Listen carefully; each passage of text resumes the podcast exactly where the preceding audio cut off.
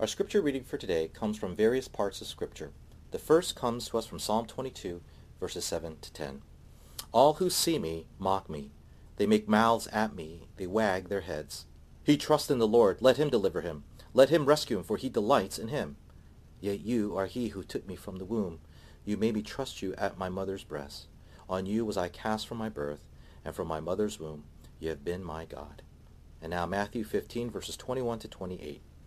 And Jesus went away from there and withdrew to the district of Tyre and Sidon. And behold, a Canaanite woman from that region came out and was crying, Have mercy on me, O Lord, son of David. My daughter is severely oppressed by a demon. But he did not answer her a word. And his disciples came and begged him, saying, Send her away, for she is crying out after us. He answered, I was sent only to the lost sheep of the house of Israel. But she came and knelt before him, saying, Lord, help me. And he answered, It is not right to take the children's bread and throw it to the dogs. She said, Yes, Lord, yet even the dogs eat the crumbs that fall from their master's table. Then Jesus answered her, O woman, great is your faith. Be it done for as you desire. And her daughter was healed instantly. And now 2 Timothy chapter 1, verse 5 to 7. I am reminded of your sincere faith, a faith that dwelt first in your grandmother Lois and your mother Eunice, and now, I am sure, dwells in you as well. For this reason I remind you to fan into flame the gift of God, which is in you through the laying of on my hands. For God gave us a spirit not of fear, but of power and love and self-control. This is the word of the Lord. Thanks be to God. Please pray with me. Father, now we ask that you would speak to us. Lord, it's been such a long week to where it just seems as if it's been ages in which we heard your word being spoken to us. And now our hungry hearts are awaiting to hear your words of life to be spoken to our hearts yet again, to enliven us, to equip us, and to enrapture us once again of the glorious love that you have for us through your Son. Father, we pray that in the midst of all the struggle and all the suffering that we must endure, that we would find the hope of Jesus resonating deep in our hearts and stirring our imaginations of what is to come, the hope of our eternal life. But Lord, until then, give us the spirit of endurance and help us to have a posture of a servant, always trusting in you as beloved children who are deeply cherished by our Heavenly Father. God, would you now bless us, for we ask in Jesus' name, amen and amen. Every night at 7 p.m. in New York City, people here scattered throughout the five boroughs, people applauding and praising incredible individuals that we know as the essential workers. Whether you're talking about the doctors, the nurses, the pharmacists, the social worker, the grocery clerk, even the garbage collector. We admire such people because even though these people walk from various parts of life, they all have one common and yet noble goal, making all of our lives safer and therefore more livable. And so, in the spirit of celebrating such people, I would like to publicly declare recognition for one person who is arguably the most important essential worker of all, and that, of course, is mom. Mom. That's right, folks. It's Mother's Day. And what that means is that we take this time to honor and applaud that one person in our life who arguably has the most important and essential work in the history of mankind. And here's what's so astounding about this person. She works even without the fear of being taken over by a pandemic to where she is threatened to do her job. No, mom has doing has been doing her life-saving work 24/7 in and out even before the crisis would ever arrive on the scene. And that should tell us something very profound in terms of significance moms do for us. But just in case you're one of those who don't really grasp the significance of mom, consider these words written by theologian Herman Bavinck as he says this about moms. Quote, Within the family, the mother preserves order and peace because she knows the character of each person and knows how to supply the needs of each. She protects the weak, tends the sick, comforts the sorrowing, sobers the proud, and restrains the strong. For more than the husband she lives along with all her children, and for the children she is the source of comfort amid suffering, the source of counsel amid need, the refuge and fortress by day and by night. The heart of her husband trusts in her, and her children call her blessed. End quote. Moms are the original essential worker and their impact far exceeds and goes far beyond any essential worker that we may applaud today. And so, one of the reasons why this is the case is because there is something about mom that is unlike any other, and that is moms truly give. One of the reasons why we are called by Scripture and by our God to why we should honor her is because no one gives like our mom. And indeed, that is what I want to focus on today as we look at these three varying passages that collectively speak on what makes mom so wonderful because of how they give. So with that in mind, three things I'd like to share with you that all center on this idea of mom giving. First, moms give her body for her child. Second, mom never gives up on her child. And finally, mom gives Jesus to her child. Okay, those are the three things we're going to talk about. Mom gives her body for her child. Mom never gives up on her child. And mom gives Jesus to her child. Let's begin with the first point by mom giving her body for her child. Read again our first passage of today, Psalm 22, verses 7 to 10, and it reads as follows. All who see me mock me. They make mouths at me. They wag their heads. He trusts in the Lord. Let him deliver him. Let him rescue him, for he delights in him. Yet you are he who took me from the womb. You made me trust you at my mother's breast. On you was I cast from my birth, and from my mother's womb you have been my God. Now, just to give you a little context of what's going on here, the person writing this psalm is someone who is going through some excruciating suffering at the hands of some really vile characters. In fact, the overall tone of this psalm is saturated with so much anguish that Jesus chose to quote the opening lines of this psalm as he was slowly dying on the cross. Do you guys remember that memorable line that Jesus lifted up while he was crucified? My God, my God, why have you forsaken me? You remember that one? That comes from this psalm. So clearly this psalmist is going through some terrible hardships, some incredible turmoil, and yet look at what he does to remember God's goodness in the midst of all that. Starting in verse 9, he refers to a specific period in his past that enables him to still remember that God is good even though currently his life is not. Read again what it says in verse 9. Yet you are he who took me from the womb. You made me trust you at my mother's breast. On you was I cast from my birth, and from my mother's womb you have been my God. Isn't that interesting? This man, whoever he is, remembers God's goodness in the context of remembering mom, but specifically he recalls a specific time in his life where he depended on mom, specifically on her body, evidenced by his reference to her womb and to her breast. Now, what this tells us is that there's something very profound going on when a child is growing in the womb of their mother and when they are suckling at her breast. In other words, when a mother gives literally her body to her child, it is somehow, some way setting up that child to be able to go through severe hardships later on in life. Now, if all of that sounds kind of quirky to you, consider this quote from author Gordon Dalbey as he writes, quote, As much as our modern sophisticated sensibilities might prefer it otherwise, every person's flesh and blood life begins in a very particular place. Indeed, in a very particular person who influences much of what happens thereafter. The first nine months of your life took place in your mother's womb. During that earliest shaping period of your existence, you were a part of your mother's body. What she ate, you ate. What she felt, you felt. Her body, her life was the limit of yours. In her was life, and as long as she lived, you lived. If she died, you died. While it was once assumed that emotional and spiritual life began only after birth itself, the overwhelming evidence of modern research indicates that the unborn child is profoundly affected by and responds both physically and emotionally to a variety of stimuli from the mother's eating habits and emotional state to music played in her presence. Significantly, the child's bond to his or her mother, while it surely may grow emotionally as the two spend time together, is based from its genesis upon the most elementary physical dependence, end quote. In other words, when moms give their body to their child, she not only allows the child to live, but she enables the child to keep on living as that child goes through tremendous adversity.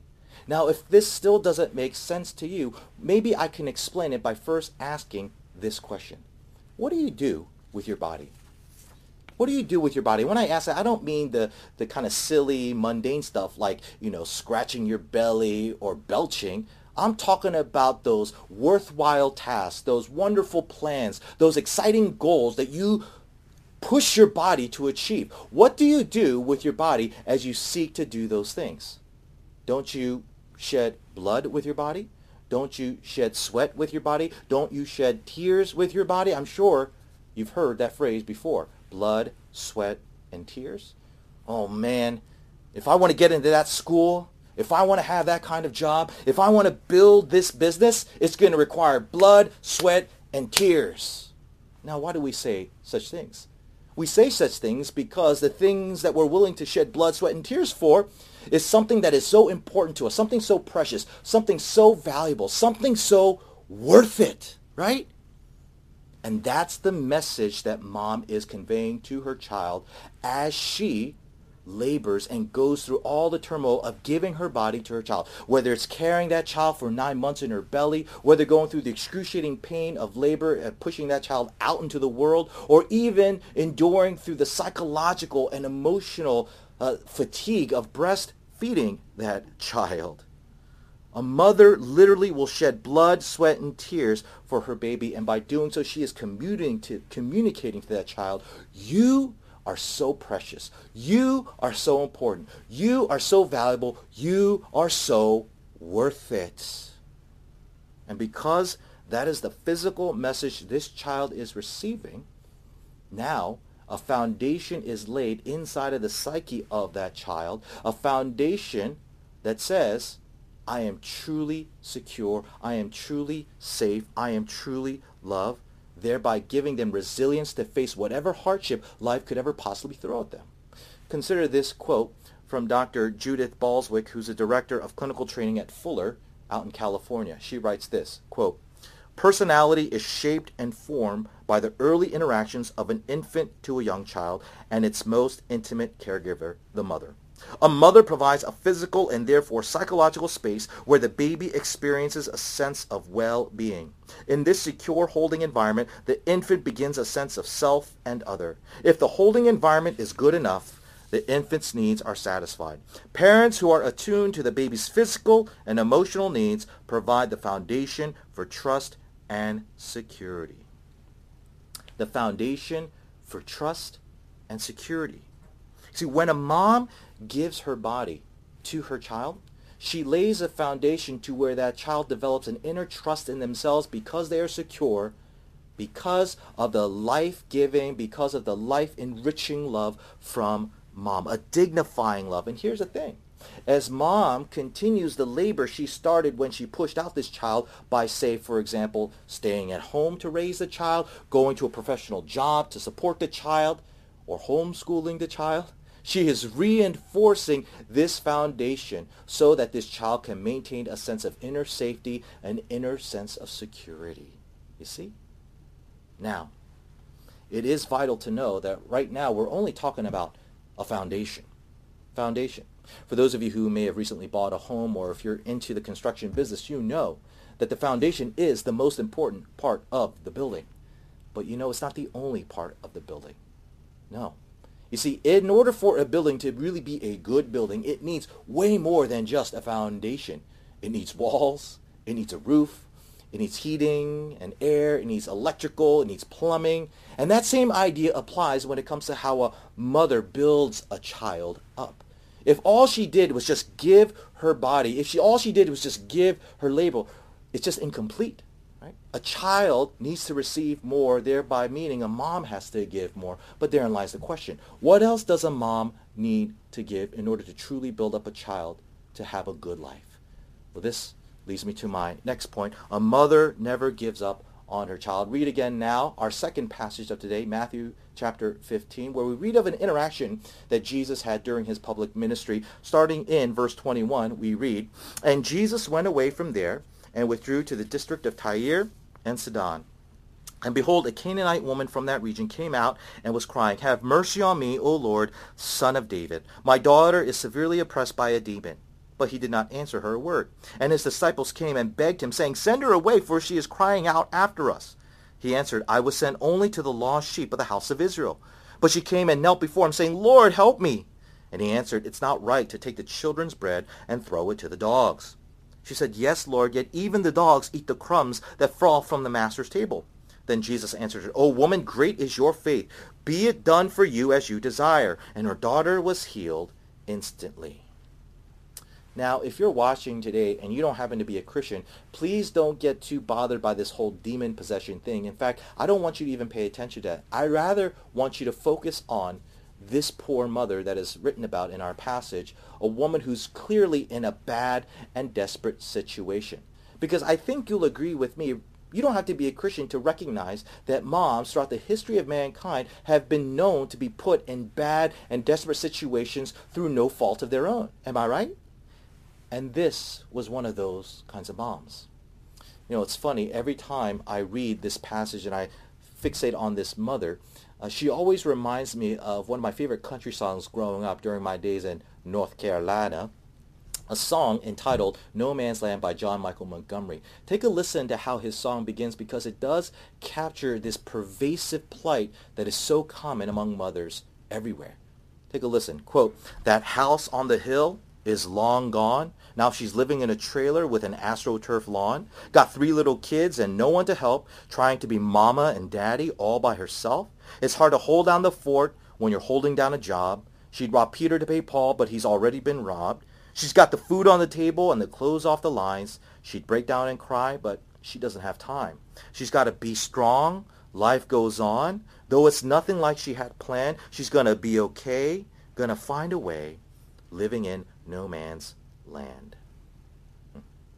See, that song powerfully captures the tenacity that motherhood requires. It's the tenacity of never giving up. And believe it or not, we see that same spirited tenacity in this woman as she interacts with Jesus. She doesn't give up.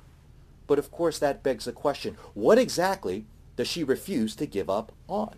Well, if you read again verses 22 to 27, it's pretty clear. She refuses to give up on asking Jesus for help. In fact, she is so tenacious in asking Jesus for help that she overwhelms the disciples to where he, they end up begging Jesus, please, Lord, verse 23, send her away. Why? Because in their words, she is crying out after us. In other words, she is following them. She is stalking them. She's chasing after them, screaming at the top of her lungs, Jesus, help me. Now, the reason why we should be amazed at this woman's behavior is because that she keeps doing this after Jesus' initial response to her. Did you guys catch what Jesus called her in verse 26? He calls her a dog. A dog. I don't know if you know this, but in the ancient world, there was no greater insult that you could throw at somebody than calling them a dog. Okay?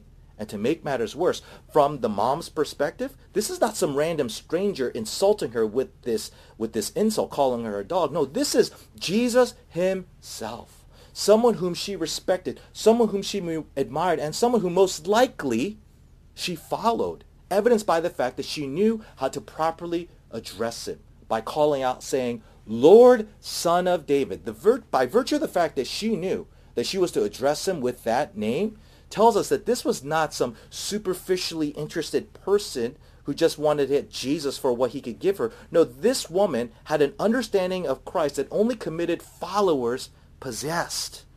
And yet, that very fact makes it so much more painful as she hears the words of Christ. I mean, can you imagine how hurt, how humiliated, how hated she must have felt hearing these words coming at her from Jesus himself? I don't know about you, but if I was treated this way by someone who I admired, someone who I followed, someone who I deeply respected, I just want to curl up in a ball in some hidden place, feel sorry for myself, and just have this woe is me attitude. But not this mom. Because she, like so many moms, everywhere refuses to give in. She refuses to feel sorry for herself. She refuses to have a victim mentality. She refuses to give into this woe is me attitude. And she is tenacious into always asking Jesus for help. She does not give up. Now, let me ask you, what do you think a child is going to think and process as he or she witnesses his mom going through so much setback, so much suffering, so much heartache, so much hardships, and yet never giving up, being so tenacious. What is a child going to do with that? I'll tell you what they're going to do. He or she is going to build on the foundation that mom first established when she gave her body to them. They're going to build up walls of psychological endurance that is able to weather through any major storm of life. Why? Because mom modeled this kind of inner tenacity that just by being exposed to, they will start imitating and learn to develop on their own as they follow her example as their child, as her child. You see? Oh, yes, indeed. Mom is amazing because she never gives up when life is hard. And because she refuses to give up, that child, just by sheer impact and influence, will imitate that beautiful behavior and never give up the moment life is hard for him or her.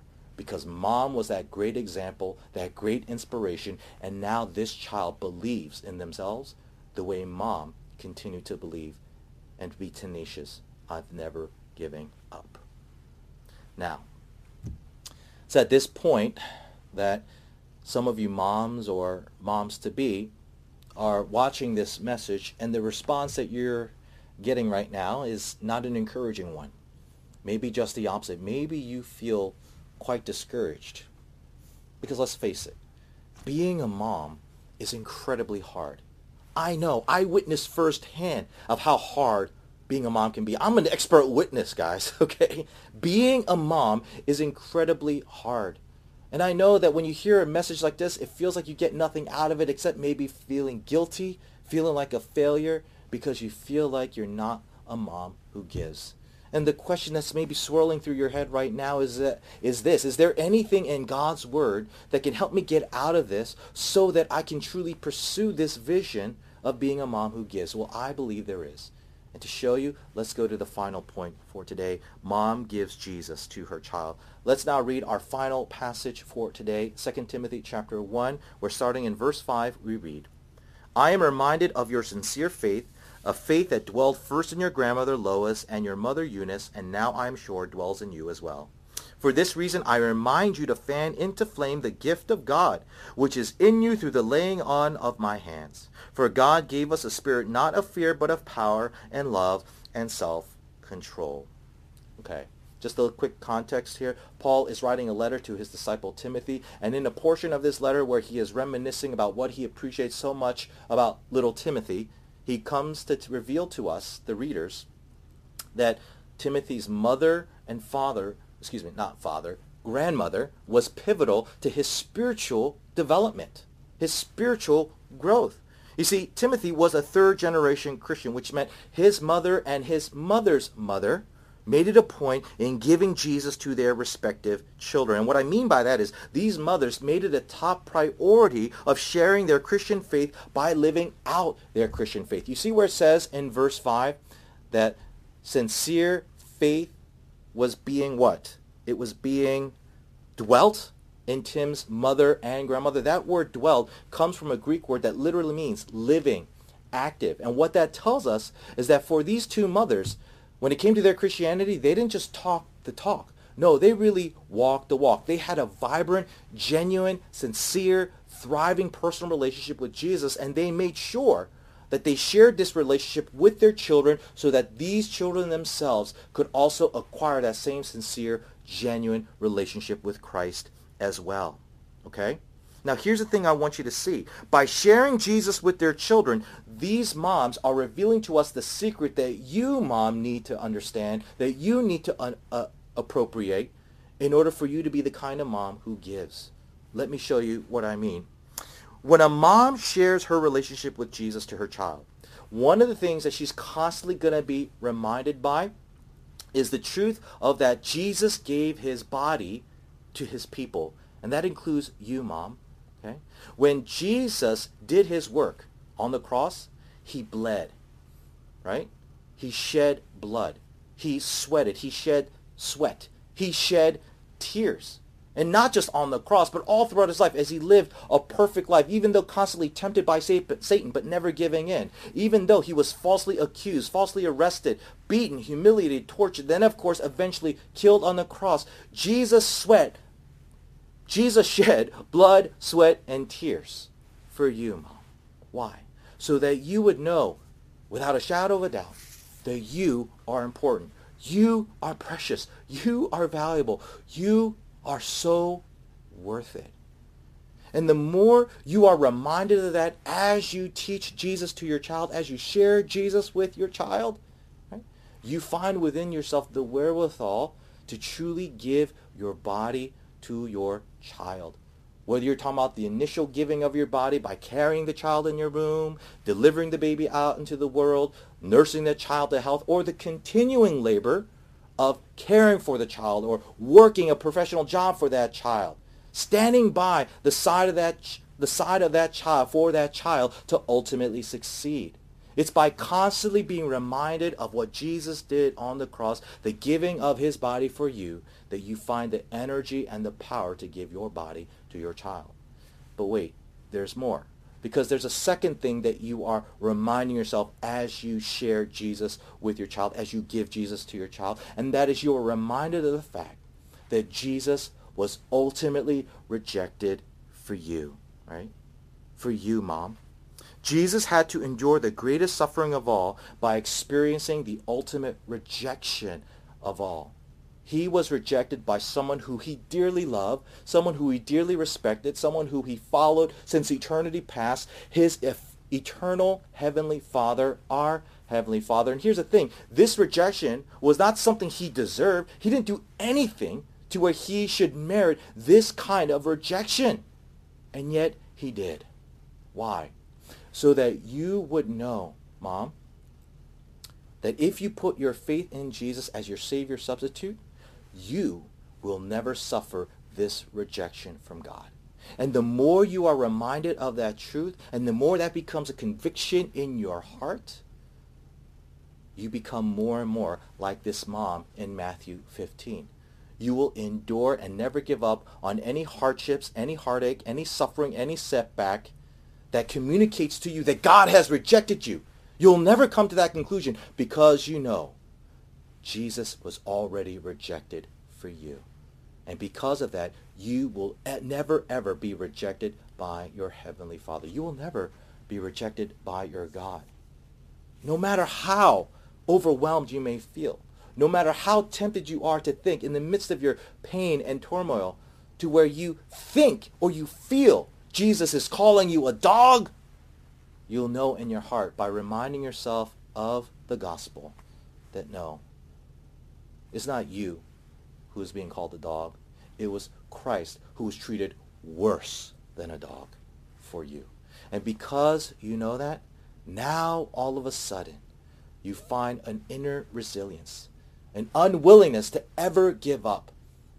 And as you do, your child are exposed to that resiliency. They learn from it, they imitate it, and now they go out into the world, face whatever hardships they must face. So they live their lives as key witnesses to the gospel that you have passed on to them. And now the world is better off because they are in it, spreading that same hope to the people around them, all because you, mom, gave your body and you never gave up on your children. Moms, this is the message that you need to remember. You are so precious. You are so important. You are so valuable. You are so worthy. And because of that, you have taught us to believe in that same value and importance and worth in ourselves that compelled our Savior to come and to truly be the one who sweat blood, sweat, and tears, shed blood, sweat, and tears to convey that same worth to us. And as we remember the ultimate rejection Jesus endured, we are reminded the source of why you are so tenacious, Mom, inspiring us to be just as tenacious as well. And so with that, we say thank you, Mom. We love you, Mom. And we're so grateful for you. Happy Mother's Day. Let's pray. Father, we thank you so much for our dear mothers. We thank you for all that they have taught us all that they have exemplified, and all that they continue to be for us, a living witness of a person who believes and trusts in the gospel, trusts and believes in Jesus Christ, the source of all hope, the source of all tenacity, the source of all strength. God, I pray that you'll be with all of our mothers, especially during this season of COVID-19 where the challenges of motherhood just seem to be magnified tenfold. Father, I ask that you will be with them and that you will surround them with your loving presence, assuring them of your invaluing love of them, and that they would know that you are by their side, so that in seasons where they feel that they just want to give up, they would see you, Lord Jesus, and that they would be empowered to never give up. Father, we thank you so much for the blood, sweat, and tears that were shed on our behalf by our dear mothers. And we ask, Jesus, that we would honor them today for your glory and for their joy. In Jesus' name, amen.